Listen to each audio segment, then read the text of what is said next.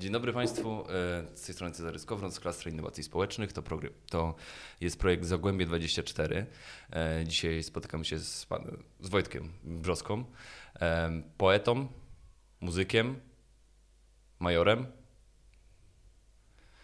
Wszystko prawda, choć oczywiście przysłowie muzyk robię minę nie do końca dowierzając temu, że tak się mnie nazywa, ale i nie jest to kwestia fałszywej skromności, tylko tego, że wolę siebie nazywać chyba muzykującym poetą, czy bardziej opisowo kimś, z kim muzycy widzą sens we współpracy. Co mnie cieszy oczywiście, ale rzeczywiście z muzyką mam też sporo do czynienia. I jeszcze filmowcem. Oj, to już jest nadużycie. Dużo większe niż mówienie o mnie per muzyk. No rzeczywiście w jakiejś zamierzchłej przeszłości popełniliśmy z kolegą taki eksperyment poetycko-filmowo-dźwiękowy, tak bym to ujął. Tak, ja się boję wynamawiać z tego nazwy. Z Graffito. Natomiast to rzeczywiście był eksperyment jednorazowy. Nigdy nie miałem ambicji, żeby robić filmy. Jeśli jakieś wizualne ambicje miałem przez moment, z braku weny twórczej, poetyckiej, to były chyba już raczej fotograficzne niż filmowe, także, ale rzeczywiście taka rzecz powstała. W dodatku rzecz jest związana, ale to może za chwilkę do tego dojdziemy. Właśnie chciałbym zacząć od tej rzeczy, którą wiem, że najmniej jakby się utożsamiasz, bo w tej całej swojej twórczości, bo na FilmWebie znalazłem, że jesteś z Będzina w ogóle. Nie, to nie jest Będzina. Będzina, tak. Na FilmWebie jest napisane, że jesteś z Będzina, jako reżyser podpisany. To błąd. Nie wiem skąd się tak dowiedziałem. Tak. Potem znalazłem, że jesteś po prostu z Sosnowca, urodzony w Sosnowcu, zamieszkały w Katowicach. Nie do końca urodzony w Sosnowcu, urodzony w Bytomiu. Mieszkałem w Sosnowcu praktycznie do końca studiów, czyli do 24 roku życia. I już od ponad 15 lat mieszkam w Katowicach. Tak to wygląda. To chwila. Dokładnie. To chyba film ma rację, bo tam nie było Będzin, tylko Bytom. I tam było, że z Bytomia, ale na Wikipedii jest oczywiście Sosnowiec, a potem jest też te Katowice. Czyli jednak ten film gdzieś tam, ktoś tam doszedł do tego, że miejsce urodzenia Bytom. Miejsce urodzenia Bytom. Tak, a gdzie najwięcej jakby jest w tych które miejsce, bo to zacznijmy od miejsc, które miejsce najbardziej wpłynęło jakby na tą twoją twórczość, gdzie w ogóle pomyślałeś o tym, że pisanie wierszy, poezji jest czymś, czym ty się możesz zajmować, czym chcesz się zajmować? Dużo bardziej mnie chyba interesuje ta druga część pytania niż pierwsza, to znaczy w którym miejscu się to zaczęło, niż które miejsce miało większy na to wpływ. W Sosnowcu, oczywiście, że w Sosnowcu, ponieważ tak jak wspomniałem przed chwilą, tam z tym miastem związane były pierwsze chyba zazwyczaj najważniejsze lata dla każdego, lata życia, lata młodości, jak to się mówi. A zacząłem pisać mając lat 17, mówię o takim pisaniu, jeszcze wtedy nie wierszy, ale o pisaniu wykraczającym poza pisanie obowiązkowe, to znaczy takie pisanie szkolne. Ja pamiętam, że miałem taki zwyczaj prowadzenia notesu, czegoś w rodzaju dziennika czy pamiętnika, właśnie będąc w drugiej klasie szkoły średniej, w drugiej klasie liceum. I niewątpliwie będąc pod urokiem wielu lektur poetyckich, też niekoniecznie będących lekturami szkolnymi, ale szukałem wtedy, gdzieś poszukiwałem, zresztą do końca liceum, starałem się jakby dojść do tego, jak ta poezja wygląda dzisiaj. No i tak właściwie kończąc liceum doszedłem do brulionowców, a właściwie nawet już chyba troszeczkę do grupy Na Dziko, do późniejszych kolegów, z którymi i studiowałem i wiele, jak się okazało, późniejszych różnych relacji mnie łączyło i łączy z niektórymi nadal. Studiujesz w Katowicach? Studiowałem w Katowicach, studiowałem kulturoznawstwo, natomiast mieszkałem jeszcze wtedy w Sosnowcu, czyli to były lata 1997-2002.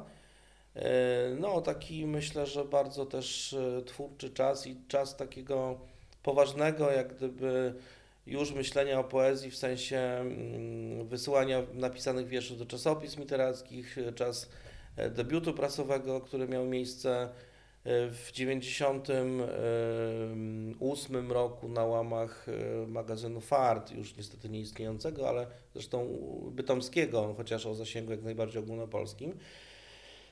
No i wtedy z grupą kolegów, tak jak mówię, czy to z grupy Na Dziko, czy bardziej mi bliższych wiekiem, czyli o kilka lat młodszych od nadzikowców, zaczęliśmy wtedy myśleć o wydaniu debiutanckiego tomiku, co się, jak się okazało, miało spełnić po roku czy dwóch, bo zadebiutowałem książką poetycką Blisko coraz dalej w roku 2000, czyli byłem na drugim, trzecim roku studiów, czyli to były te lata właśnie, lata studenckie. Okej, bo ja się nie znam na poezji, to już mówię od początku.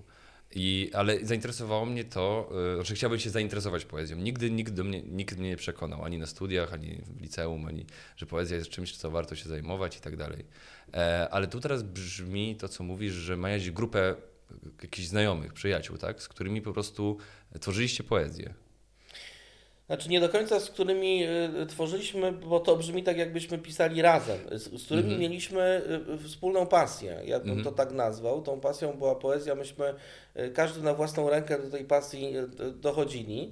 Natomiast niewątpliwie już w liceum, kiedy zaczynałem, tak jak wspomniałem przed chwilą, pisać, zaczynałem pisać rzeczy może nie artystycznie niedobre, jak patrzę na to z perspektywy czasu, natomiast wykraczające poza właśnie obowiązki szkolne, poza to, co nam jakby kazano pisać w związku z obowiązkami szkolnymi, to już wtedy myślałem o tym, że chciałbym poznać twórców bliższych mi wiekiem. To jest chyba takie naturalne, że jeśli ktoś się czymś interesuje, i to nie ma znaczenia, czy jest to sport, czy jest to właśnie muzyka, czy jest to literatura, no to szuka się partnerów do rozmowy na ten temat, szuka się też kogoś, kto ma jakieś osiągnięcia w tej dziedzinie, szuka się być może troszeczkę również konfrontacji, ale i takiego potwierdzenia, że to, co się robi jest dobre, jest przyzwoite, czy sprawdzenia jakby dodatkowego, nawet jeśli bardzo się w to wierzy, co się robi, ja wierzyłem dość mocno, to szuka się weryfikacji tego. Jeśli się oczywiście nie odlatuje zbyt wysoko w znaczeniu ego i jakby myślenia bezkrytycznego, tak, o tym, co się robi, a raczej starałem się konfrontować jakby z ludźmi, zarówno z czytelnikami, jak i z właśnie poetami, to co piszę. A jak wyglądały takie spotkania? Znaczy, rozumiem, że to była grupa ludzi, z którymi rozmawiałeś po prostu, wymienialiście się właśnie tak spostrzeżeniami odnośnie swojej własnej pracy? I czy były takie spotkania? Myśmy czytali, jak ja poszedłem na studia, wiedziałem, że paru starszych kolegów z grupy Na Dziko, między innymi Bartek Majzel, który chyba jako 4 lata starszy jeszcze studiował i mieliśmy okazję bywać na spotkaniach na przykład, czy ja miałem okazję bywać na jego spotkaniach autorskich, poznawać kolejne osoby, wymieniać się spostrzeżeniami, wymieniać się tym, co się przeczytało, na przykład ciekawego, czy podrzucać tym starszym kolegom po prostu swoje ówczesne teksty. Ja pamiętam, jak to się działo po jednym z biegów poetyckich Na Dziko, który w nieistniejącym już niestety klubie Google Lander się odbywał i tam starszym kolegom po prostu te swoje wiersze wręczałem z prośbą o ocenę, czy z prośbą o opinię, bo to trudno mówić o ocenie. To się wiązało z jeżdżeniem na turniej jednego wiersza, czyli też z konfrontowaniem z jurorami jakby, ale i z publicznością tych turniejów swojej twórczości. Także to się wiązało z szeregiem sytuacji i towarzyskich, co było bardzo fajne, bo te znajomości pozostały mi w większości do dzisiaj. Jedne bardziej mocne, są mocniejsze, inne mniej, ale one są. Także z jednej strony były sytuacje towarzyskie, z drugiej myślę, że to To był też rodzaj takiej naszej rywalizacji, że jeśli ktoś miał na przykład publikację w danym czasopiśmie ważnym, to i kolejnej osobie, na przykład mnie też na tym zależało, więc wysyłaliśmy, więc wymienialiśmy się informacjami, gdzie te czasopisma funkcjonują, gdzie można je znaleźć, łącznie z tym, że nawet tutaj pamiętam do redakcji Opcji czy Fartu osobiście na przykład kolega zanosił wiersze kilku autorów. To był ten czas, też czas takiego formułowania się innych grup poetyckich niż grupa Na Dziko, która no już taką miała sytuację mocno ustabilizowaną i można powiedzieć, że była jakimś punktem odniesienia dla nas. Natomiast ja nie chciałem się też grupować z różnych przyczyn, jakoś wydawało mi się to w przypadku tak osobistej i tak jednak mimo wszystko indywidualnej dziedziny, jaką jest pisanie wierszy, troszkę mało... jakby to nazwać, znaczy nie wierzyłem, że to przetrwa, znając różne charaktery, różne osobowości kolegów, rzeczywiście stwierdziłem, że wolę z każdym z osobna się kumplować, natomiast niekoniecznie tworzyć grupę i faktycznie po pół roku bodajże grupa poetycka Estakada, która wtedy się zawiązała tutaj w Katowicach, no rozpadła się. Rozumiem. Czyli takie kolektywne to myślenie raczej nie, w poezji nie za bardzo działa takie... Ja myślę, że ono działa do pewnego momentu, że jest taki czas, nie wszyscy też tego potrzebują, myślę, że myśmy tego potrzebowali, żeby właśnie sprawdzać, żeby konfrontować, żeby też być może się zaprzyjaźnić w związku z poezją. A potem już każdy idzie własną drogą, później już z tych powiedzmy kilkunastu czy kilkudziesięciu bliższych znajomych, jak to w życiu pozostaje dwóch, trzech. Natomiast ja przyznam, że mam bardzo wielu znajomych w środowisku poetyckim w Polsce, ponieważ też był czas, że jeździłem na festiwale dużo częściej niż teraz.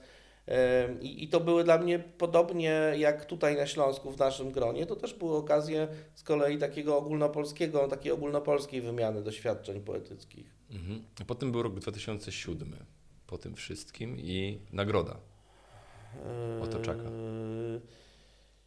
Tak, to znaczy właściwie po ukończeniu studiów w 2002 roku, no ja cały czas pisałem, cały czas dość regularnie wydawałem książki poetyckie, zwane potocznie tomikami, bo jak wspomniałem, w 2000 roku to był tom Blisko Coraz Dalej, później 2001 Niebo nad Sosnowcem, 2003 chwilę po studiach Wiersze podejrzane.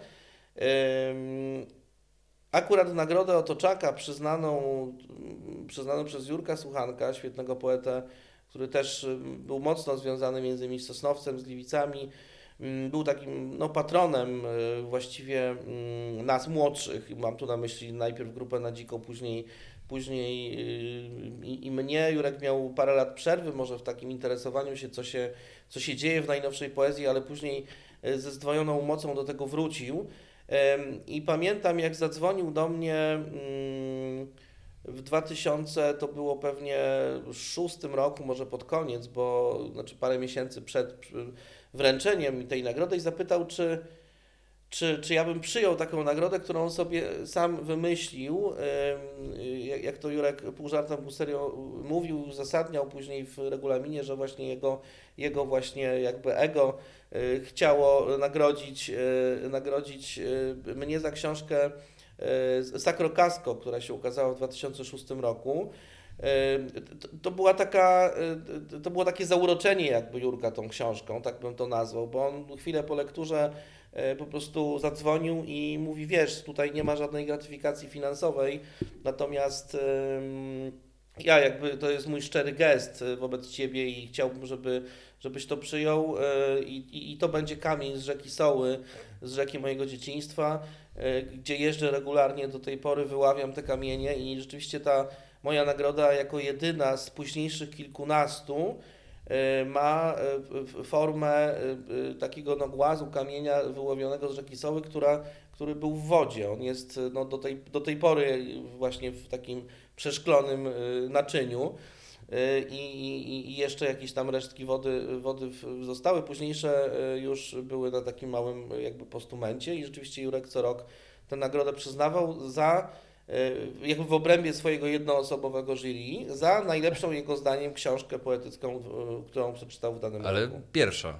To była pierwsza nagroda dla Ciebie. To była pierwsza, znaczy to była jednocześnie pierwsza nagroda, nagroda Otoczaka, która została przyznana. Mówię, z kilkunastu późniejszych, bo Jurek do śmierci tę nagrodę przyznawał, jak i pierwsza moja. Ja ją też tak traktuję z jednej strony troszkę z przymrużeniem oka, bo to nie jest żadna nagroda, która może się wydawać jakaś super prestiżowa, natomiast ten wymiar, myślę, taki prywatny, wymiar tego, że zawsze Jurka ceniłem, lubiłem też jako człowieka, że miał duży wpływ, myślę, zwłaszcza na tutaj autorów młodych, dużo młodszych od siebie ze Śląska, był ich takim trochę opiekunem, patronem, to też, no i był świetnym poetą i świetnym też czytelnikiem, bardzo, bardzo uważnym. No i to zadecydowało, że też szanuję sobie tę nagrodę i się do niej przyznaję w notkach. No tak, bo każdy może sobie dostać jakąś nagrodę, na której mu nie zależy i ma małą wartość, mimo że może daje prestiż, ale taka, żeby dostać kamień z rzeki Soły od człowieka, którego się szanuje i lubi. To już jest coś, prawda? To jest coś. To rzeczywiście nagroda, jak najbardziej. Ja bym jeszcze wrócił do tego filmu, bo mnie bardzo interesuje. Czy da się powiedzieć, o czym on był? Może powiedzmy z grubsza właśnie, jak on był skonstruowany. Ja właściwie, nie do końca ja, koleżanka, z którą znaliśmy się poetycko, znając miejsce mojej pracy, a już wtedy było nim więzienie, skojarzyła jakby ruch takiego migania na rękach, czyli takiego w sumie nie do końca legalnego porozumiewania się z więźniami, który to ruch na rękach był takim ruchem mocno związanym z językiem migowym, ale jakby to spektrum było powiększone, a dodatkowe znaki. I to było czyste skojarzenie, to znaczy pisaliśmy wiersze, ona sobie gdzieś tam mieliśmy ze sobą kontakt i ona, przechodząc chyba kiedyś koło więzienia, zauważyła, że coś takiego ma miejsce. I rzuciła to jako pomysł być może do czegoś, co moglibyśmy zrobić wspólnie, co mogłoby być inspiracją. Ja pomyślałem sobie, że chętnie przeczytam jej teksty i spróbuję ułożyć je w coś na kształt dialogu osoby, która jest uwięziona, więźnia, który ten kontakt właśnie z rzeczywistością ma mocno utrudniony, i z osobą, która przychodzi do niego na takie właśnie półlegalne widzenie. Mhm. I taki był pomysł. Z nami ten projekt realizował w sensie operatorskim Tomek Nowak, mój kolega z liceum, który po prostu miał kamerę i wiedział, jak się nią posługiwać, i była to naprawdę bardzo spontaniczna sytuacja. No ja jestem jakby poniekąd autorem scenariusza, który polegał na po prostu ułożeniu tych wierszy w rodzaj dialogu. Oczywiście one mniej lub bardziej ten dialog się rozjeżdża, jak to w życiu, ale te osoby mówią do siebie wierszem. Co ciekawe, początkowo te wiersze były czytane przeze mnie, natomiast później całość materiału wpadła w ręce Adama Kusiaka, który skrywa się pod pseudonimem Mosquito, i on to przeczytał raz jeszcze. I mi się to tak na tyle spodobało, że ta wersja, która została wydana, która została dołączona na płycie do magazynu Kursywa, który wtedy z kolegami, między innymi z Pawłem Lekszyckim, Pawłem Sarną, redagowaliśmy, ta wersja zawiera już właśnie przeczytane te wiersze przez Adama. No i myśmy ten krążek dołączyli właśnie do Kursywy wiele, wiele lat temu. I tyle właściwie. Sprawa jak dla mnie jest mocno prehistoryczna. Rozumiem, ale mnie na przykład to bardzo zaciekawiło, nie? Że taki film powstał jakby potem nic, wcześniej nic, nagle jeden film. Na FilmWebie nawet nie ma zdjęcia, nic po prostu, i chciałem po prostu o to dopytać, żeby moją ciekawość własną zaspokoić. Tak, to czysta ciekawostka. Myślę, że też gdyby nie pomysł Natalii, i mimo że dla mnie to były początki, wtedy pierwsze lata pracy w tej specyficznej rzeczywistości, jednak to chyba bym się nie porwał na taką rzecz, taką quasi filmową samemu, a ona mnie wtedy jakby do tego zainspirowała. A jeśli chodzi o te kursywy, o magazyn? Myśmy Kursywę w wersji samodzielnej, czyli jako samodzielne czasopismo literackie wydawali, redagowali przez, jeśli się nie mylę, 2 pełne lata. Kursywa była właściwie kwartalnikiem, ale trochę nieregularnikiem. Redaktorem naczelnym był Paweł Lekszycki, mój przyjaciel, świetny poeta. Paweł też organizował fundusze, co też było taką najmniej... wiadomo, znaczy najtrudniejszą i może najmniej lubianą przez wszystkich rzeczą, jak wiadomo. No i Kursywa w ogóle wywodziła się z takiej wkładki do magazynu Opcje. Znaczy pierwotnie ona była taką harmonikową wkładką, która zastąpiła dodatek Na Dziko, dodatek, który ukazywał się przez lata do magazynu Opcje, a później Paweł Lekszycki z Adamem Pluszką, swoim z kolei też kolegą, poetą, jakby wskoczyli na to miejsce. Później, kiedy okazało się, że jest szansa na niepodległość, na suwerenność, na to, żeby Kursywa mogła być wydawana osobno, mogła być osobnym czasopismem, no wtedy Paweł z Adamem właśnie wzięli sprawy w swoje ręce, oddzielili się od Opcji, zaprosili Paweł zaprosił, bo Adam z różnych przyczyn przestał to pismo redagować, bodajże już wtedy się przeprowadził chyba do Warszawy.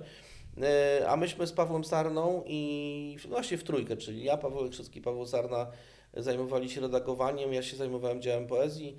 No, Paweł Lekszycki jakby spajał całość jako redaktor naczelny, a działem eseju czy krytyki i prozy zajmował się Paweł Sarna, z tego co pamiętam. Na 2 lata starczyło nam energii i Pawłowi starczyło siły na to, żeby zdobywać fundusze, taka jest prawda. No i po tych 2 latach zmuszeni byliśmy jakby zawiesić, później okazało się, że zamknąć to czasopismo, natomiast ono było dostępne nawet w Empikach, co teraz wiadomo, że jest rzadkością, jeśli chodzi o pisma i więcej też tych pism pada niż powstaje, a sporo też powstaje wiadomo też w wersji internetowej, bo takie mamy czasy. Rozumiem. Kulturoznawstwo, najpierw liceum, te koła poetyckie na studiach, kulturoznawstwo i więzienie. Jak to się stało? Ja faktycznie skończyłem kulturoznawstwo w 2002 roku. Przez pewien czas, przez kilka miesięcy szukałem pracy w tak zwanej kulturze, co wiadomo, że łatwą sprawą nie jest i nawet nie mam na myśli tutaj zarobków, tylko w ogóle jakby znalezienie pracy. Mi się wydawało to naturalną konsekwencją z racji zainteresowań, pasji i kierunku studiów, który skończyłem. Okazało się, że się nie udało i pomiędzy końcówką studiów a właśnie tym poszukiwaniem pracy z racji tego, że mój tata, mówiąc wprost, przez wiele lat był związany z więziennictwem i gdzieś tam ten temat, wiadomo, był obecny w domu, jak pewnie zawód każdego z rodziców zawsze jest trochę obecny. I zapytał mnie, czy w ogóle biorę to pod uwagę, czy bym nie chciał. Ja początkowo bardzo opornie, mówiąc delikatnie, do tego podchodziłem, natomiast stwierdziłem, że tak, tej pracy będę szukał gdzie indziej, jeśli się nie uda, to spróbuję. No i rzeczywiście, kiedy z kolei nadarzyła się okazja, zwolniło się miejsce wtedy w areszcie w Mysłowicach, złożyłem papiery, choć naprawdę było mi to bardzo nie w smak i towarzyszyło mi mnóstwo emocji raczej negatywnych, choć pozytywne było na pewno to, że jakąś pracę będę miał i jest to szansa na jednak usamodzielnienie się. To wszystko inne napawało mnie bardzo dużym lękiem.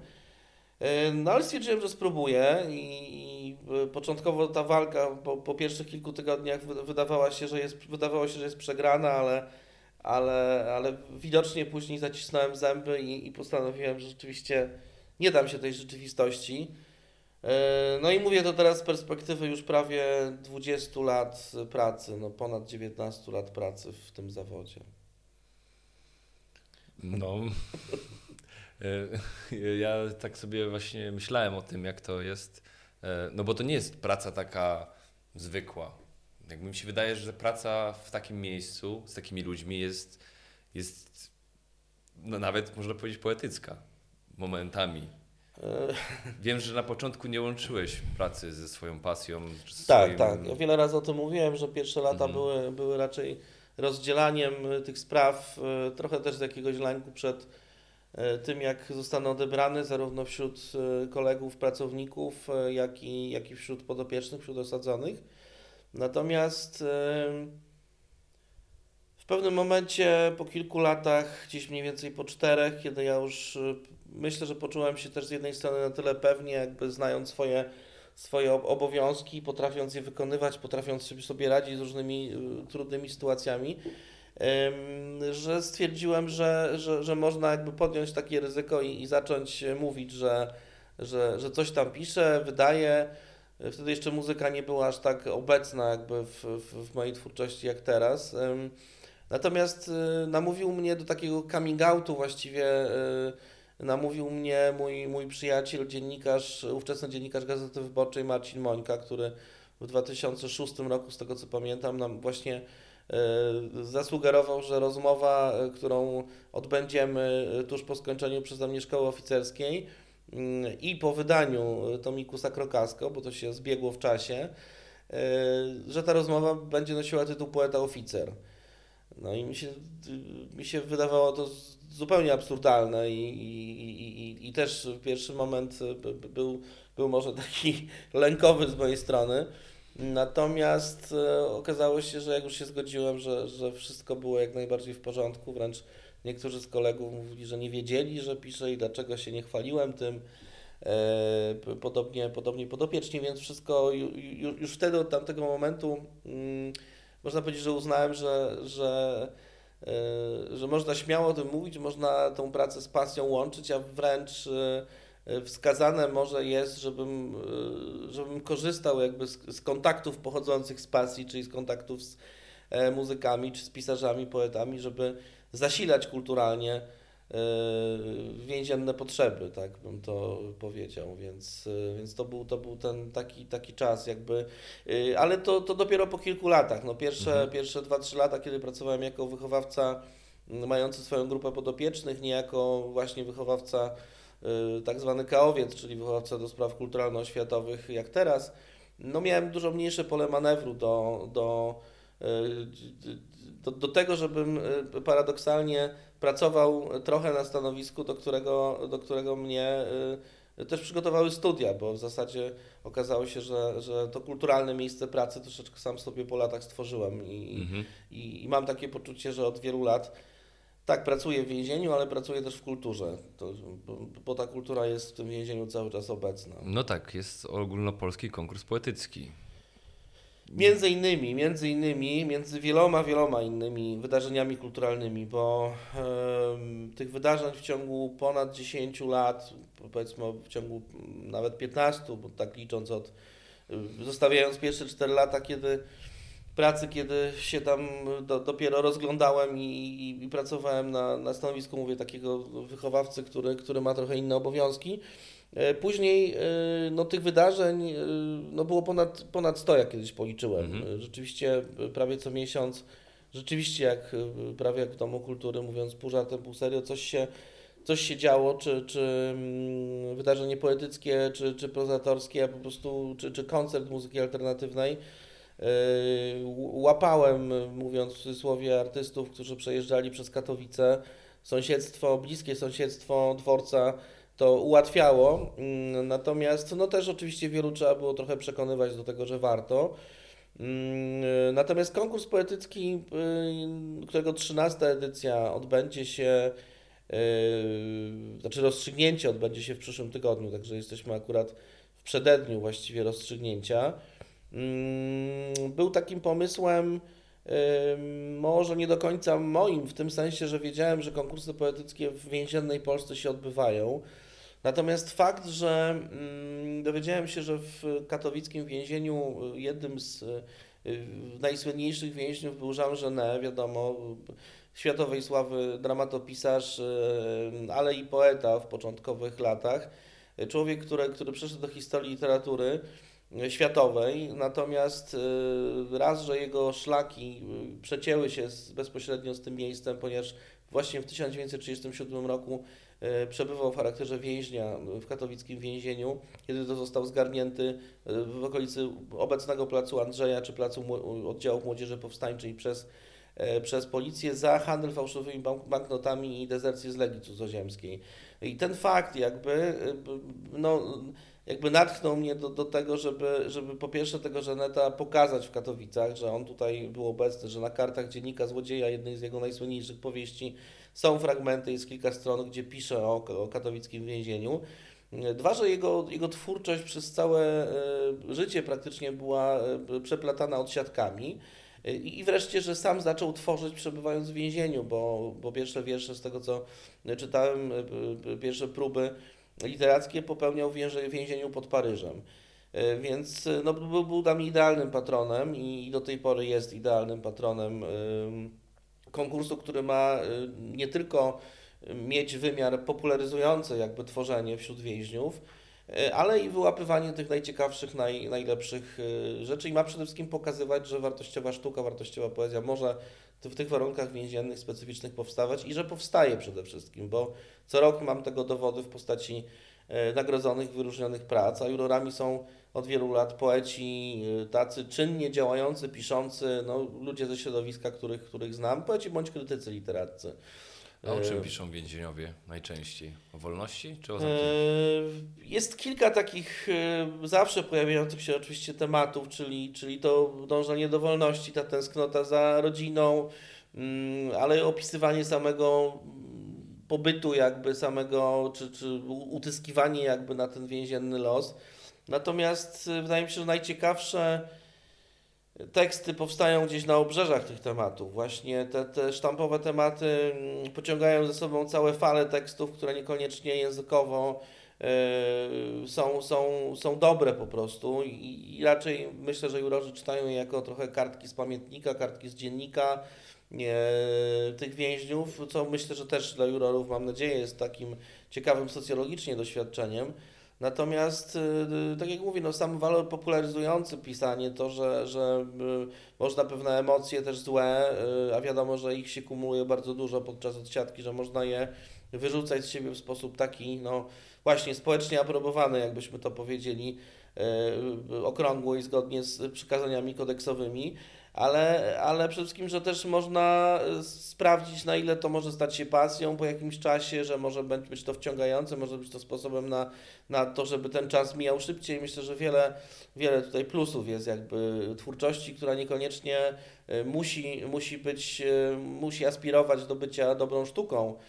Choć tak jak mówię, mnie cieszy to, że rzeczywiście te zestawy nagradzane, podobnie jak i w tym roku, bo jestem świeżo po lekturze, dosłownie dzisiaj dostałem informację od jurorów, którzy osadzeni w tym roku dostaną nagrody. Nie mogę jeszcze o tym oczywiście mówić, bo rozstrzygnięcie oficjalne mamy w przyszłą środę, ale są to na pewno teksty wartościowe artystycznie, co mnie też bardzo cieszy. Rozumiem. Znaczy jakbyś powiedział, to by się raczej nie dowiedzieli. Tak, nie chcę wybiegać przed orkiestrę, a poza tym więźniowie radia słuchają, telewizję oglądają, więc ale my zda się do internetu. Do internetu. Tę rozmowę przeprowadzamy. Internetu jeszcze nie mają. Nie. Przynajmniej nie w Katowicach. Nie w Katowicach. Rozumiem. Jean Genet? Jean Genet, właśnie, bo ja tych francuskich to się strasznie boję wymawiać. On tworzył w więzieniu, a czy ty też tworzysz w więzieniu? Nie mówię tutaj o pisaniu w trakcie pracy, bo to oczywiście tego nie robimy, ale o jakby czerpaniu inspiracji, bo chcesz powoli zakończyć ten wątek autobiograficzny i kierować się w kierunku oczywiście. Rozmawiamy o poezji i o języku. Świetnie. Myślę, że gdyby zebrać z kilkunastu lat mojego doświadczenia zawodowego, pisane równolegle wiersze, które są inspirowane tą rzeczywistością, to już teraz uzbierałoby się ich całkiem sporo, ale mam tu na myśli może około 30, może około 40. Tylko że gdyby spojrzeć na to procentowo, ile książek napisałem, ile poetyckich, ile wierszy w ogóle napisałem, to jednak jest to procent niewielki. Mówię o tym, żeby pokazać, jakby umiejscowić procentowo te wątki więzienne w moich wierszach. Znaczy one są, ta rzeczywistość mi towarzyszy, czasami używam jakby gdzieś związanych z więzieniem metafor, czasem to wychodzi tylko w języku. W niektórych tomach jest to bardziej obecne, w innych mniej. Myślę, że wybór wierszy więziennych spokojnie mógłbym wydać, bo tych wierszy na jedną taką, może niezbyt grubą, ale książeczkę 30-40 wierszową by się znalazło. Natomiast nie jest to na pewno wiodący temat, nie jest to wśród kilku dużych tematów, co krytycy no, podkreślają przez lata, ten wątek jest gdzieś tam, myślę, że pobocznym mimo wszystko, aczkolwiek na pewno no, ciekawym biograficznie, tak bym to ujął. No, jakby wyczytałem, że jakby tworzysz najbardziej o tym, co widzisz, jakby w ten sposób opisujesz rzeczywistość, więc jakby praca jest dużą częścią naszej rzeczywistości codziennej, więc dlatego chciałem o to zapytać, ale znalazłem taki fragment po prostu wiersza, nie wiem czy to jest cały, czy ten jest. Nie chodź po wodzie, mówi matka do swojego synka. Tak, ten wiersz ma tytuł Na starcie bez szans na cud, co jest istotne. Mhm. No tak, to już i w wielu wierszach są nawiązania do sakrum, do religii, do Boga. To jest przez twój stosunek do tych spraw, czy to jest po prostu... Mając na myśli, mówiąc, jeden z dużych tematów w moich książkach poetyckich, no to religia jest takim na pewno tematem, co też już zostało opisane. Ja myślę, że przez lata traktowałem religię, czy podglądanie się pewnym obyczajom religijnym traktowałem w sposób taki socjologiczno-poetycki. Choć były takie tomy, jak na przykład przez Judasza z 2008 roku w całości pisany takim quasi-biblijnym językiem, gdzie też pewne wątki rodzinne, wątki z przeszłości, również związane z religią, wygrzebywałem. Czasami podchodzę do tego poważnie, czasami trochę mniej. Ja się czasem śmieję, że jestem mogę być uznawany za poetę religijnego, bo w takiej bardzo, chociażby dlatego, że w takiej bardzo opasłej książce, to jest doktorat bodajże pani Edyty Sołtys Lewandowskiej, związanej, jeśli się nie mylę, z Uniwersytetem Jagiellońskim. W tejże książce dotyczącej religii w poezji i metafizyki właśnie w poezji XX i XXI wieku jest rozdziałik o moich wierszach, o figurze Pana, natomiast jest to rozdział, który ma tytuł ironicznie. No i przez lata myślę, że wiele z tych wierszy do takiego worka było wrzucanych, co nie znaczy, że nie napisałem też paru autentycznie poważnych religijnych wierszy. Obserwuję, jest to temat dla mnie, znaczy był przez lata to temat bardzo ciekawy, różnego rodzaju obrzędy, zachowania ludzkie związane z religią, jakby sam temat obecności czy nieobecności Boga. No myślę, że jakby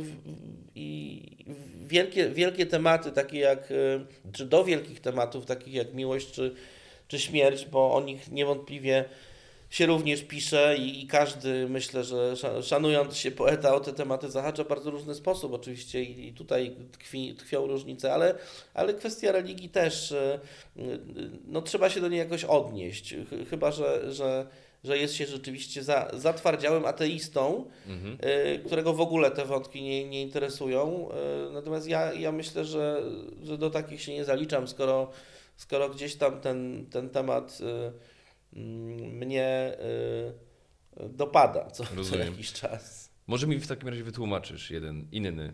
Najpierw pospiesznym do Krzyża, potem osobowym do Poznania.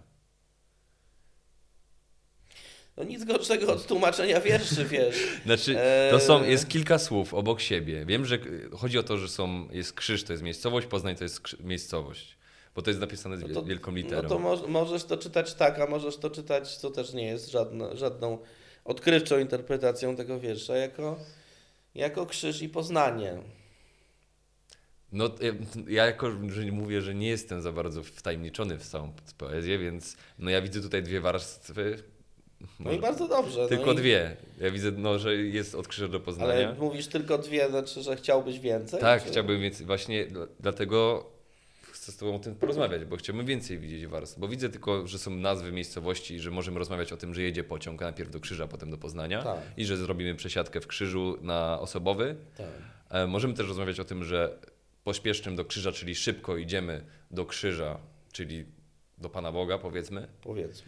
I potem przesiadamy się Osobowym do Poznania, czyli razem z nim jedziemy ku czemuś. No, ale nie wydaje ci się, że ta drugie, no, czy nazwiemy je religijnym, czy metafizycznym podejściem, no, samo w sobie otwiera dużo więcej jakby pól interpretacji, mimo że jest to jakby jedna ścieżka, ale już sam zacząłeś mówić, trochę zawieszając język, tak? Czyli nie jest to takie oczywiste, że jest pociąg do jednej miejscowości i do drugiej. Także no już, ja już wyczułem, że wcale ta druga ścieżka nie jest taka prosta jakby, nie? No, jest to rodzaj też trochę, wiadomo, jest w tym zabawy językowej, trochę mrugnięcia okiem.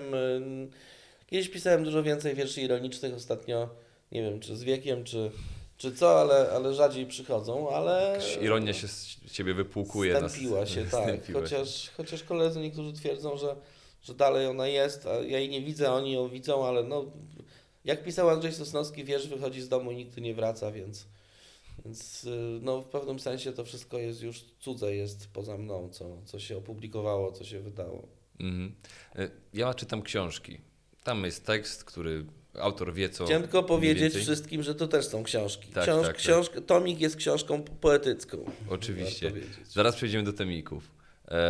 Po prostu chcę ci powiedzieć, jak ja to rozumiem, poezję na ten moment, w którym jestem teraz. Czyli ja czytam książkę, autor ma jeszcze do 300 stron i on mi tłumaczy, opowiada mi jakąś historię. A dla mnie poezja to jest właśnie tak jak te zdanie. Jedno zdanie, które otwiera tyle rzeczy, że można je czytać i czytać i czytać i pogłębiać i szukać i jakby no. Dlatego ciężko mi się tak zatrzymać, nie? Bo to nie jest takie, no kupuję sobie ten tomik poezji i czytam jeden wiersz i mam takie aha. To dobrze, jeszcze czytam jeszcze raz. Jeśli są to dobre wiersze, to są na pewno wierszami wielorazowego użytku. Powinny być. Twoje takie są. Mam nadzieję, że wiele, jeśli nie wszystkie, to że można do nich wracać i jeśli nie za każdym razem na coś nowego zwracać uwagę, no to często, że one kryją w sobie również jakieś tajemnice, bo myślę, że to jest też taki... Dla mnie, konstruującego, piszącego wiersze, jakiś rodzaj przemyconej w nich tajemnicy jest jakąś wartością też tych wierszy. Rozumiem. Tutaj mamy książkę, tak jak widać, tak. Plejady. To jest najnowszy tom wydany w tym roku w Bibliotece Śląskiej. Pierwszy raz w zasadzie po 20 latach tom, który ukazuje się o ironii na Śląsku. Do tej pory nigdy nie wydałem na Śląsku żadnej książki poetyckiej z poprzednich 9. Bydgoszcz, Łódź, 2 razy Nowa Ruda, Poznań, Olsztyn, co jeszcze? Znowu Łódź, no ale na Śląsku nigdy. A dlaczego nie? Przepraszam, jest jeden wyjątek. To jest pierwszy wydany w Katowicach. Na Śląsku w Instytucie Mikołowskim w 2010 roku ukazał się tom Drugi koniec wszystkiego, o którym zapomniałem, ale tak czy siak Katowice, z którymi jestem związany przez tyle lat, no pierwszy raz mnie przygarnęły z książką. Dlatego, że jest bardzo mało dobrych wydawnictw. To jest bardzo prosta odpowiedź. Instytut Mikołowski, o którym przepraszam, że zapomniałem, jest w zasadzie jedyną taką no, silnie działającą od wielu lat placówką poetycką, że tak ją nazwę, głównie poetycką i wydawnictwem jednocześnie. Bardzo mnie cieszy, że powstała alternatywa w zasadzie w ostatnich 2 latach, że bardzo dobra seria poetycka, nie mówię tego dlatego, że tam się ukazała moja książka, ale znam też inne, redagowane przez właśnie Jana Barona i Zbigniewa Kadłubka, profesora, który jest dyrektorem jednocześnie Biblioteki Śląskiej. Ukazują się tam tłumaczenia, między innymi świetne wydanie wierszy Kortazara, który może z wierszy był zawsze mniej znany, czy w ogóle nieznany. Więc myślę, że jeszcze wiele dobrego, mam nadzieję, że jeszcze wiele dobrego poetycko Biblioteka Śląska w tej czy w innych seriach nam plonów przyniesie. No a odpowiadając jeszcze raz na Twoje pytanie, no tutaj rzadko, bo poza Instytutem Mikołowskim, gdzie też często kolejki są bardzo długie, bo wszyscy autorzy z całej Polski wiedzą, że jest to jedno z kilku najlepszych wydawnictw, no dlatego jakby tam też możliwości są ograniczone, wiadomo. Rozumiem. I to jest tak, że na przykład zobaczę to na półce, ja w moim wieku, 26 lat, człowiek, i w jaki sposób ludzie przychodzą do poezji? W sensie, jak to się dzieje? Czy ty wiesz może, jak to jest, że ludzie czytają, zaczynają czytać? Czy to trzeba być tak jak ty? Ja myślę, że zaczynają czytać przede wszystkim, kiedy szkoła im nie zrobi krzywdy w postaci tego, że nie zrazi ich do tego czytania. Bo ja nawet nie mam takich wielkich oczekiwań wobec szkoły, żeby ich zachęciła, bo do tego trzeba dojść moim zdaniem samemu, jak i ja do tego doszedłem samemu. I nie mam za złe absolutnie moim polonistkom, że gdzieś tam mnie nie zachęcały. Ja się cieszę, że mnie nie zniechęcały. Mam dość małe wymagania wobec szkoły i raczej takie, żeby nie zabijała pewnych potencjalnych przyjemności, które człowieka mogą dalej spotkać. Bo moim zdaniem to całe utyskiwanie na stan polskiego czytelnictwa powinno się przenieść troszkę do szkoły i jakby spojrzeć w ten program i zadać sobie pytanie, dlaczego te programy po pierwsze są tak mocno związane z kolejnymi politykami, którzy przychodzą, po drugie, dlaczego nie do końca często są może kompatybilne z wiekiem, te lektury z wiekiem uczniów. No i dlaczego a propos poezji jest dużo takiej, która no jednak jest trudna lekturowo jakby w dzisiejszych czasach, a przede wszystkim, i to chciałbym, żeby wybrzmiało, szkoła jest nastawiona na jedną, tylko i wyłącznie słuszną interpretację danego utworu poetyckiego zwanego wierszem, co jest absolutnie zabijające dla poezji, bo no, po pierwsze, to już wiemy, że to, co autor miał na myśli, nie ma żadnego znaczenia, jakby przynajmniej to już wiadomo, ale jeśli nie trafi się w interpretację zgodną z podręcznikiem, a tym samym zgodną z kluczem. Też tym kluczem, tak, tym, czego nauczyciel musi wymagać, i tu nie mam za złe jakby nauczycielom tego, tylko programowi, no to jakże tych młodych czytelników poezji, czy przyszłych czytelników poezji uczyć rozwijania wyobraźni, dawać im przyjemność z tego, że mogą się o wiersz pokłócić, że mogą jakby uznać, że jest to forma wypowiedzi, którą można z niej różne rzeczy wydobyć bardziej i mogą to być czasami skrajne rzeczy. To jest zabijające. To, że jest jedna ścieżka, która tak naprawdę to nie ma być wiersz, nie ma być zagadką, do której rozwiązania właśnie co autor ma na myśli się zmierza, tylko ma otwierać, ma być przyczynkiem do dyskusji, ma być właśnie rozwijaniem wyobraźni, ma być żywy jakby, dopiero czytelnik ma mu nadawać dodatkowego życia tak naprawdę. Mhm. Rozumiem. No, mówiłeś też, że poezja cię stwarza. W pewnym sensie mnie stwarza, to znaczy ja myślę, że takie poszukiwanie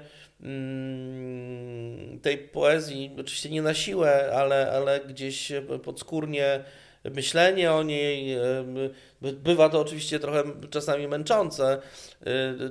Dwa dni temu kolega, świetny poeta i prozaik Filip Zawada na spotkaniu w Sosnowcu powiedział, że dzień, kiedy nie napisze tekstu, oczywiście nie miał na myśli tylko poezji, uważa za dzień stracony.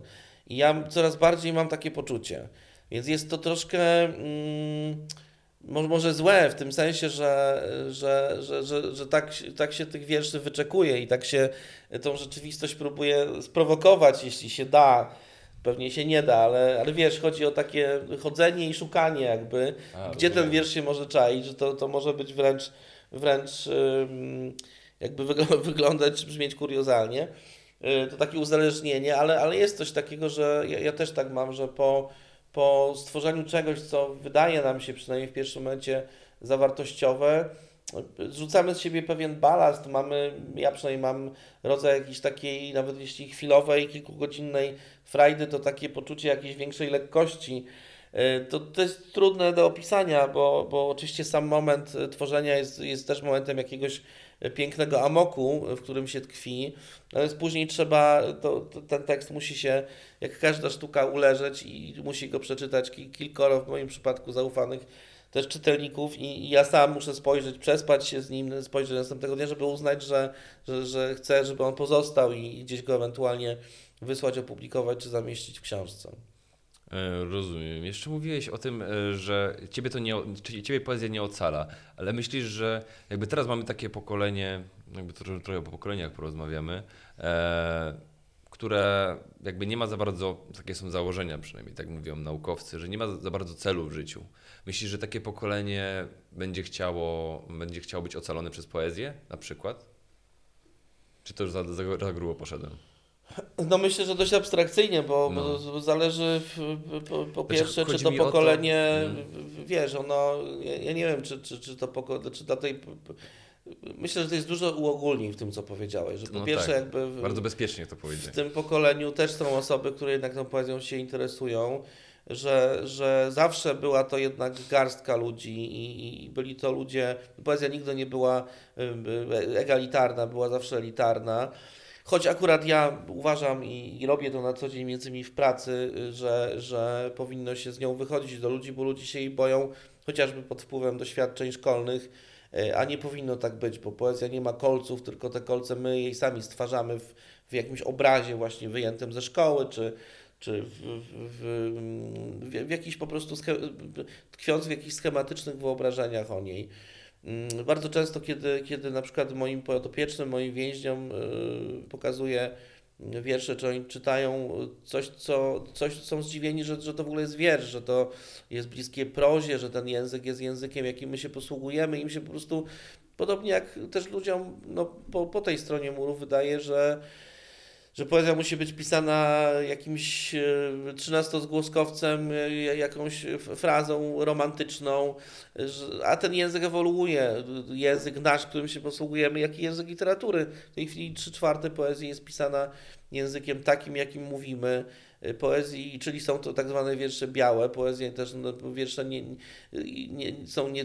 nierymowane wiersze. Żeby dobrze rymować dzisiaj naprawdę trzeba dużej odwagi, trzeba to po prostu bardzo dobrze robić i takich poetów jest, no, można na palcach jednej ręki policzyć ilu.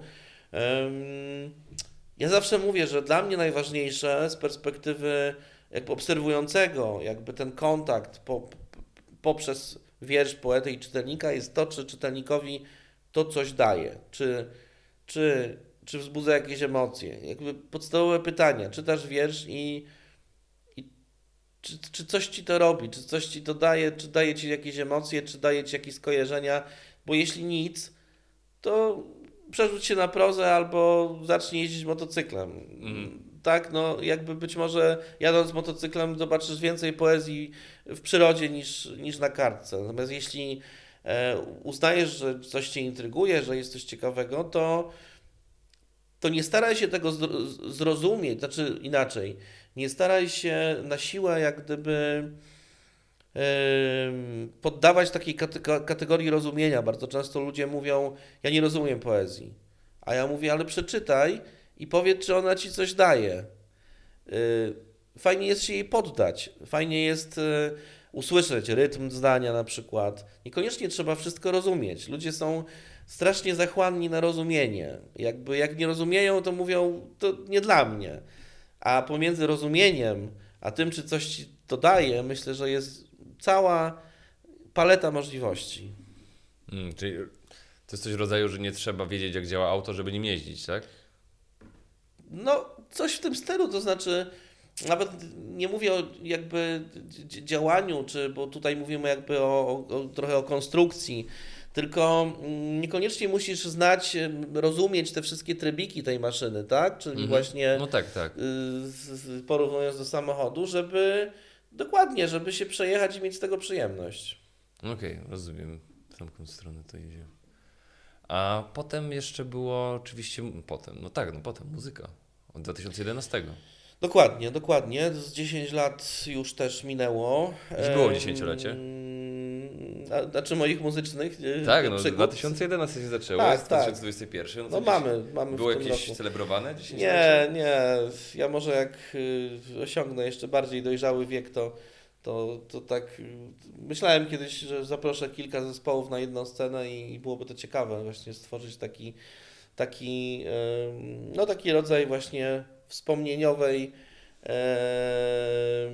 muzycznej, znaczy wspomnieniowego muzycznego klimatu, ale bardziej niż na wspomnieniach zależy mi na tym, żeby te zespoły zagrały jakby obok siebie, ja z nimi, bo myślę, że są to bardzo ciekawe też postaci, z którymi współpracuję, na poziomie muzycznym ciekawe i świetni muzycy, ale i jakby osobowościowo fajni ludzie.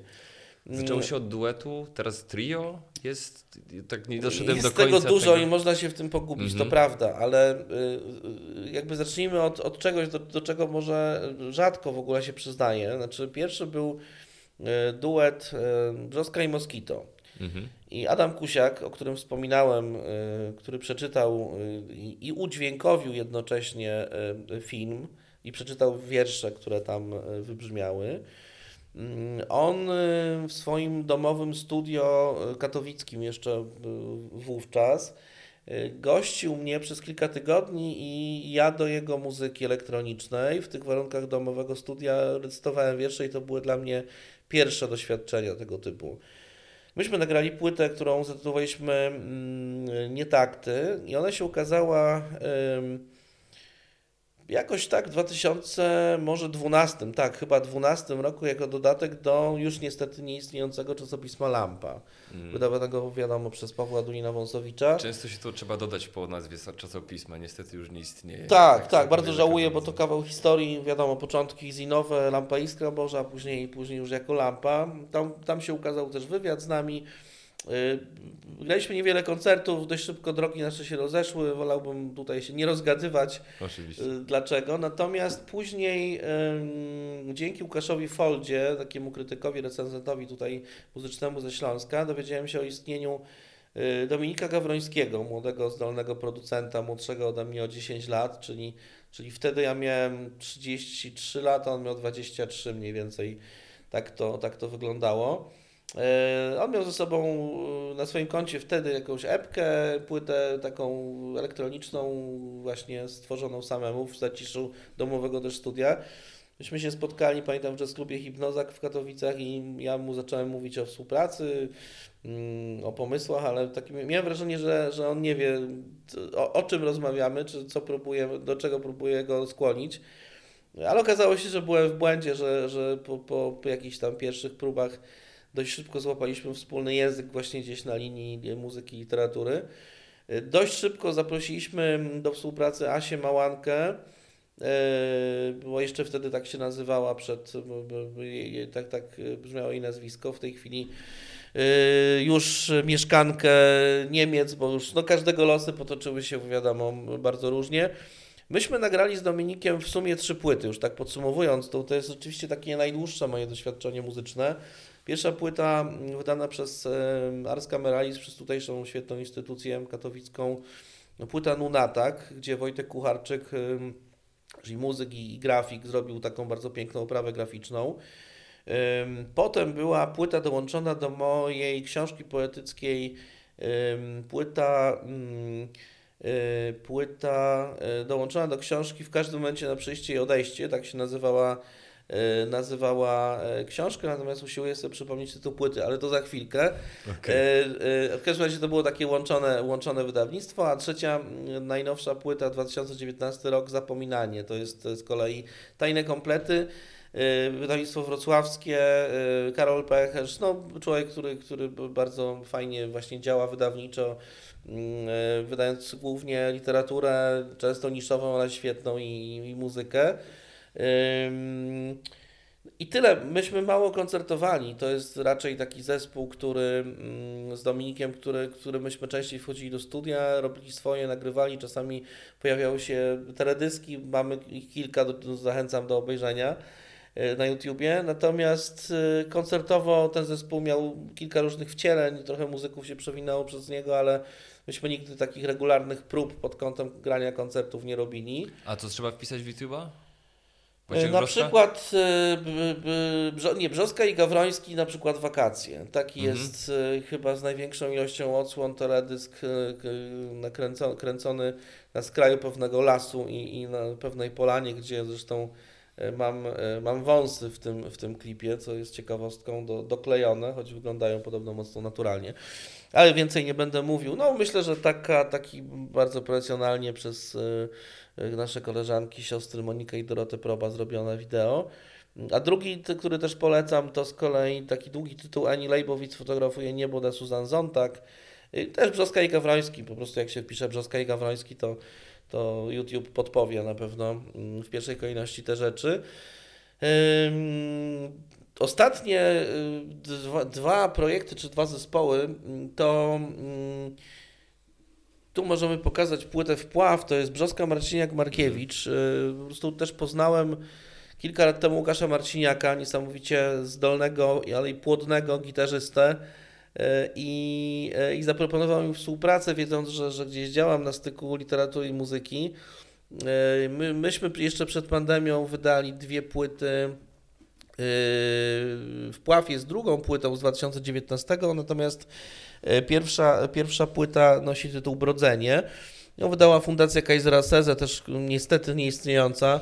To jest to, o czym mówisz, że te fajne miejsca po prostu, czy to czasopisma, czy wydawnictwa padają. I to jest zespół jak najbardziej koncertowy. Myśmy zjeździli Polskę, zjeździliśmy trochę klubów, zagraliśmy myślę, że około 50 koncertów, co jak na możliwości każdego z nas, możliwości też czasowe. Trzeba pamiętać, że każdy też pracuje zawodowo zupełnie gdzie indziej, robimy to z pasji. To myślę, że jest całkiem niezły wynik. W tej chwili to trio przekształciło się w sekstet, nazywa się Brzoska Kolektyw, do Łukasza Marciniaka i Marcina Markiewicza na trąbce, doszedł jeszcze Kuba Wosik na kontrabasie, Zosia Jenicka na flecie, to jest zresztą prywatnie również para, świetni młodzi muzycy i Ola Rzepka na perkusji. No tutaj weteranka nie tylko scen śląskich, ale i całej Polsce, grająca z wieloma znakomitymi wcześniej muzykami od Budynia Spogodno po naprawdę wiele różnych alternatywnych, świetnych projektów łączących różne kultury muzyczne i bardzo się cieszymy, że Ola z nami gra, cieszy ją to i na razie jesteśmy po dwóch pierwszych koncertach zagranych w Katowicach i w Krakowie. W grudniu wystąpimy w Warszawie. I mam nadzieję, że skończy się to płytą, bo planujemy też pracować nad studyjnymi wersjami właśnie tych utworów. Więc to jest takie jakby dziecko, które najświeższe, które ewoluowało jakby z poprzedniego. Natomiast Piksele, jakbyś mógł pokazać, to z kolei jest taki równoległa rzecz, która narodziła się w grudniu zeszłego roku. I to jest też ciekawa sytuacja, bo tutaj muzykę robi niejaki Arbus Arbuziński. Myśmy się poznali w więzieniu. To znaczy Arbus, producent elektroniczny z Mysłowic, zagrał koncert u mnie w pracy. Sam zresztą chciał z duetem Menippe, to jako duet Menippe z drugim kolegą. Bardzo fajny zresztą koncert i później zaproponował też współpracę. Jakoś tak mam to szczęście, że muzycy tą współpracę mi proponują i wysłał trochę aranży swoich elektronicznych. Ja dograłem w studio wokal. Nie było to pomyślane jako projekt koncertowy, natomiast okazało się, że Monika Wachowicz, nasza znajoma, świetna aktorka Teatru Apart, no bardzo ta płyta jej się spodobała, jak ją dostała i zaprosiła nas na koncert w tym roku na otwarcie Apartu właśnie w Kinoteatrze Rialto. Po tym koncercie dostaliśmy kolejną propozycję zagrania na cyklu Jazz i Literatura w Chorzowie, co się już też stało tydzień temu. Tutaj Marzena Anioł, też będąca właśnie kuratorka, organizatorka tego festiwalu, będąca pod wrażeniem koncertu naszego, trzeba zaznaczyć, pierwszego, który zagraliśmy, zaprosiła nas do Chorzowa Także 2 koncerty mamy już na swoim koncie i czekamy na kolejne propozycje. Jest to rzecz taka na styku elektroniki, jazzu, no i poezji nieśpiewanej, bo ja tak już tak, zaczynam mówić o tym, znaczy trochę dla odróżnienia od tak zwanej poezji śpiewanej. Opowiedziałeś o wszystkich w zespole oprócz o sobie. Ty jesteś na wokalu.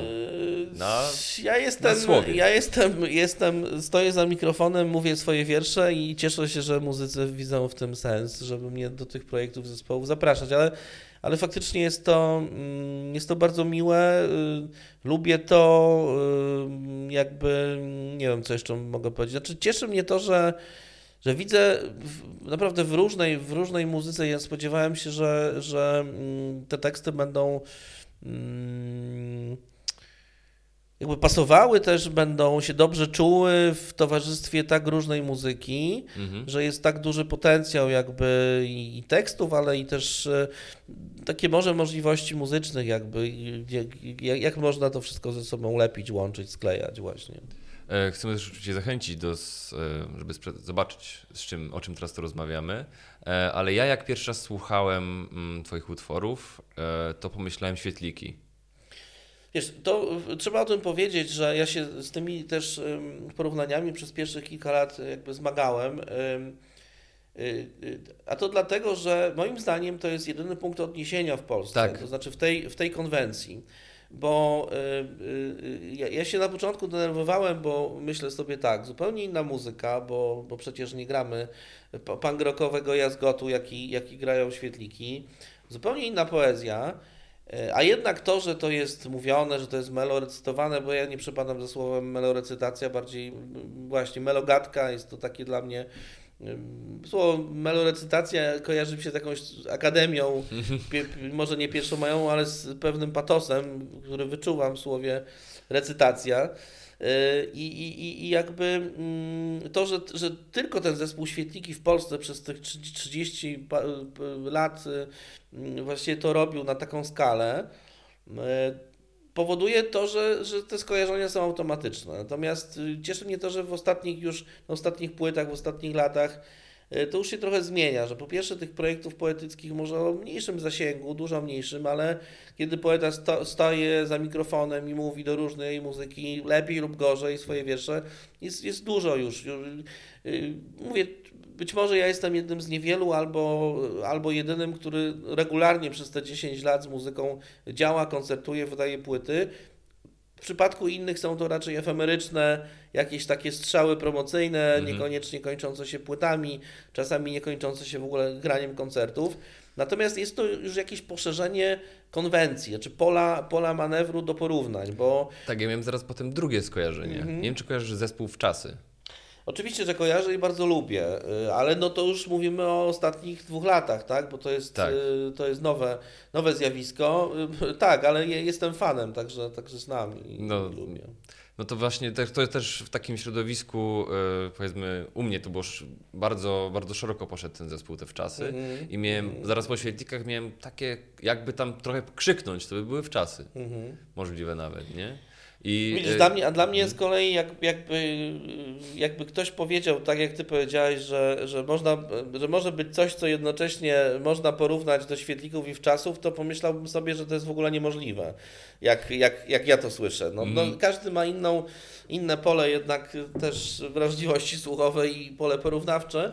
Natomiast na przykład ta płyta Martwe zespołu Piksele, czyli tego najnowszego trio, też jakby znajomi na przykład porównując ją z tym moim wcieleniem w trio, mówią, a to bardziej jest hip-hop, bardziej, ponieważ to jest też tak wyprodukowane. Ten mój wokal jest trochę potraktowany samplowo i tu producent sobie mógł jakby poszaleć, mając też moją ścieżkę wokalną nagraną i później troszeczkę te klocki wokalne przestawiając i bardziej ja się później do koncertów uczyłem tej jego wersji mojego wokalu, niż jakby była to ścieżka gdzieś tam, którą ja szedłem od początku. Zresztą to jest pewna specyfika, ja już się nauczyłem nagrywania z wierszy, czy w ogóle chyba nagrywania z producentami elektronicznymi, że oni tak bardzo często przerabiają te pierwotne wersje utworów, że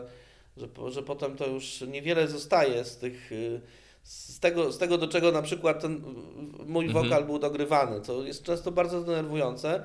Później my z kolegą Trębaczem, właśnie z Marcinem, często walczymy o przywrócenie przynajmniej do kilku wersji wstecz jakby. Już nie mówimy, że tej pierwszej. No, ale to jest takie dopieszczanie, które czasami niestety moim zdaniem powoduje przedobrzenie. No, jest charakterystyką myślę, że wielu twórców muzyki elektronicznej. Natomiast z jeszcze kolejnej strony myślę, że ta płyta Martwe właśnie Pikseli jest, mimo że oparta na elektronice, to jest kompletnie też inna niż płyty z Dominikiem Gawrońskim. Myślę, że te produkcje elektroniczne dwóch osób w podobnym wieku, bo Arbus i Dominik są właśnie obecnymi 30-kilkulatkami i lecz chyba ten sam rocznik, chyba 88 obaj, a myślę, że ta elektronika, znaczy jedna i druga mi się bardzo podoba i wydaje mi się, że pasuje do moich tekstów, natomiast myślę, że jednak różnią się od siebie. Ale to już niech każdy albo przynajmniej część oglądających nas sprawdzi, co bardzo polecam, bo tych płyt nie trzeba mieć w ręce, nie trzeba mieć odtwarzacza. One wszystkie są dostępne w sieci. Choć oczywiście ja jako człowiek starszej daty polecam bardzo ładne wydania może nie analogowe, znaczy tylko wydania na CD. Oczywiście, bardzo ładna i też koszulka też się nadaje na koszulkę. Tak, którą dzisiaj włożyłem. Bardzo limitowana edycja koszulek, ale tak, postanowiłem zilustrować jakby koszulką też naszą rozmowę. A co to jest? Czy da się powiedzieć? To jest bardziej pytanie do naszego Trębacza, który jednocześnie jest z pasji, ale i w sumie z zawodu, z wykształcenia fotografem. Wiesz, tam się pojawia w jednym tekście tęcza benzyny. A, dobra. Byłaś dla mnie tęczą benzyny. No więc jak sobie przesłuchasz tę płytę i to nabierze, myślę, że okładka wtedy nabierze sensu. Okay. Tak, byłaś dla mnie tęczą benzyny. A teraz tak zmierzając już powoli, to chciałbym poruszyć temat, który się za tobą ciągnie od długiego, długiego czasu, czyli niebo nad Sosnowcem. Czy zechciałbyś odczytać na potrzeby naszej audycji? Jak muszę, to przeczytam. Znaczy, oczywiście, jeśli nie chcecie zmuszać. Ja już za starymi wierszami przepadam średnio, ale jasne, przeczytam go. Super, bo ja po prostu przy autorze boję się po prostu przeczytać. To spotkanie po latach, po czyjejś śmierci. Stoją tuż pod oknem na przeszłość, na krawędzi schodów. Ona w zwiewnej zielonej sukience, on w błękitnej koszuli. Jest niedziela, druga połowa lipca. Od pół godziny rozmawiają na stojąco na krawędzi zdań, nie szukając nawet ławki. Na wszelki wypadek wolą być bliżej poręczy, bo on wciąż w drodze do niej, ona jeszcze w drodze z kościoła. Święta zieleń na tle zielonego trawnika, już rozgrzeszona z całego tygodnia. Niby spokojna z tą komunią w żołądku, a przecież znów marszczy czoło, nerwowo się uśmiecha. Zwiędnięty anioł w kolorze nieba nad Sosnowcem, więc jednak wrócił tu dla niej, nie zdążył jeszcze nawet się przebrać w ziemskie ubranie. Druga połowa się kończy, niczego dobrego się nie spodziewa. Niebieska plamka na szarym betonie chodnika zmniejsza się, anioł odchodzi i znika. No, to jest wiersz 2001 roku, ma on już 20 lat i jest wierszem tytułowym z książeczki wydanej właśnie w wydawnictwie Lampa i Iskra Boża, czyli w Warszawie, pod tytułem Niebo nad Sosnowcem. Pamiętam, jak część nakładu tej książeczki wiozłem w plecaku, kiedy to wydawca Paweł Dunin-Wąsowicz na dworcu Warszawa Wschodnia przekazał mi egzemplarze autorskie. Ja wracałem z festiwalu poetyckiego bodajże z Olsztyna. No, taki był czas właściwie. Umów się nie podpisywało, tylko brało się, cieszyło się, że wydawca pakuje ci do plecaka książki, wracało się z nimi, no wtedy do Sosnowca, tak. Co jeszcze mogę powiedzieć o tym wierszu? No to jest oczywiste, że jest inspirowany Niebem nad Berlinem, czyli moim absolutnie ulubionym filmem. Więc też ten gest zatytułowania całej książki był takim z jednej strony gestem lokalnym, no można go tak, trzeba może też odczytywać, ale jednocześnie gestem no też w pewnym sensie globalnym, znaczy wypuszczającym jak gdyby to niebo gdzieś dużo dalej niż Sosnowiec, bo akurat, no tak jak mówię, kino w ogóle przewija się przez moje wiersze dość regularnie, często bywa inspiracją, oglądam dużo filmów i zresztą jeden mój wiersz jest w antologii wierszy filmowych też, co mnie cieszy, takiej bardzo ładnie wydanej książce, którą polecam przy okazji. No i co? I to jest taki podejrzany wiersz, podejrzany z okna mieszkania moich rodziców, kiedy to widziałem, to już zdradzę szwy tego tekstu, skoro już tak się zacząłem rozgadywać, widziałem przez dłuższy czas taką, no parę młodych ludzi moknącą w deszczu, nic takiego niby, ale oni tak stali, pamiętam, w tej jesiennej chyba aurze, trzymając się poręczy, nie zrażeni wiatrem, chłodem, opadającymi liśćmi. No a widocznie byłem wtedy świeżo po filmowej lekturze Nieba nad Berlinem i po prostu ten obraz tych aniołów, którzy stąpili na ziemię, tak mocno utkwił mi w pamięci. Zresztą no, do tej pory, bo wracam do tego filmu, że jakby nałożył się na tę parę. No i stąd ten tekst. Świetna historia. Cieszę się, że ją poznałem, tą w Sosnowcu. Czy jakby to, że jest... Bo sam powiedziałeś, że to jest bardziej taki lokalny aspekt. Czy tam by mogło być jakieś inne miasto?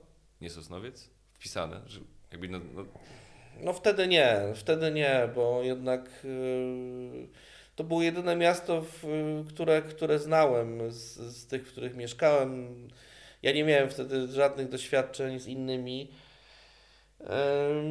Tak jak mówię, no, z Sosnowcem już zawsze będzie wiązało mnie bardzo dużo sentymentów, jak to z każdym miejscem rodzinnym, mimo że często tego miasta nie lubiłem, kłóciłem się z nim,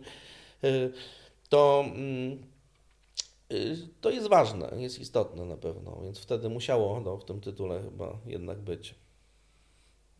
Dzięki wielkie za rozmowę. Dzięki też. Bardzo mi miło Cię gościć.